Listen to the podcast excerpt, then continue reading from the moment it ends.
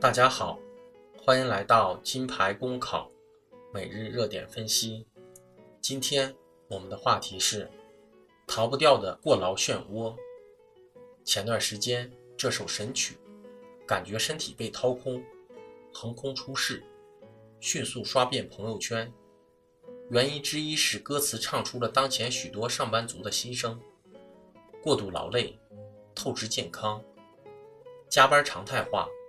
工作压力大，如今正在威胁着许多年轻人的生命。最近，苏州一个二十四岁的工程师，不抽烟，不喝酒，无不良嗜好，却因为加班频繁而猝死。就在这两天，厦门大学附属中山医院也传来了两位正值壮年的医生猝死的噩耗。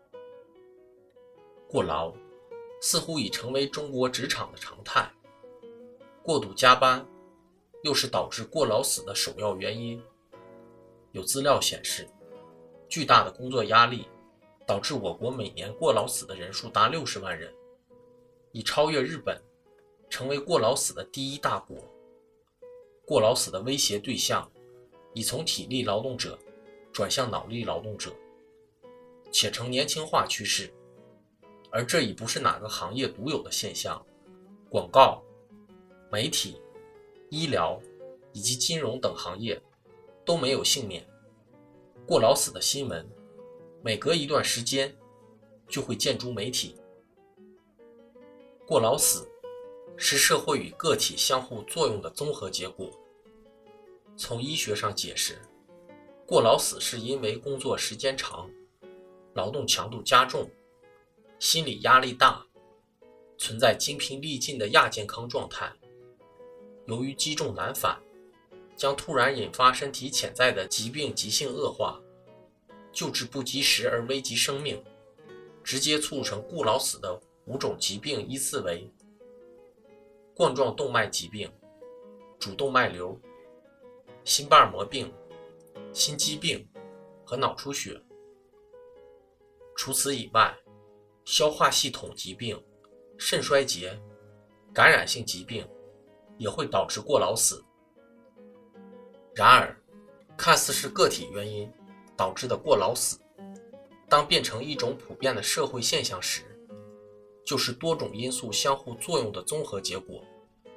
比如，经济社会转型的压力增大、竞争加剧、社会保障制度不健全等。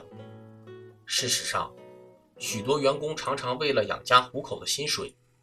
以及息息相关的升迁、职业发展，常常选择自愿加班。而一旦发生过劳死的悲剧，我国法律上也没有对疾病发作与工作之间关联性明确规定，导致过劳死处于无法律保护的尴尬境地。这种过劳无责，又加剧了过劳用工的肆无忌惮。过劳死究竟谁知罪？谁该为过劳死买单？我们又该如何防治呢？高度竞争是超越个体选择的时代大背景，已经将大多数人卷入其中。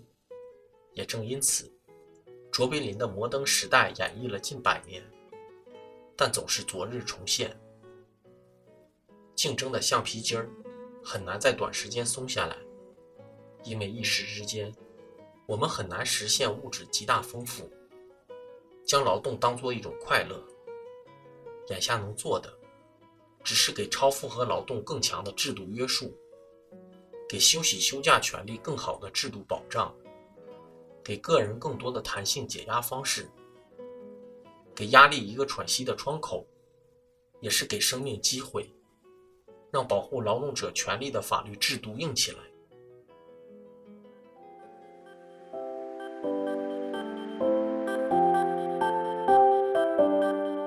金牌公考是一个由在职公务员组成的公益性公考经验分享平台。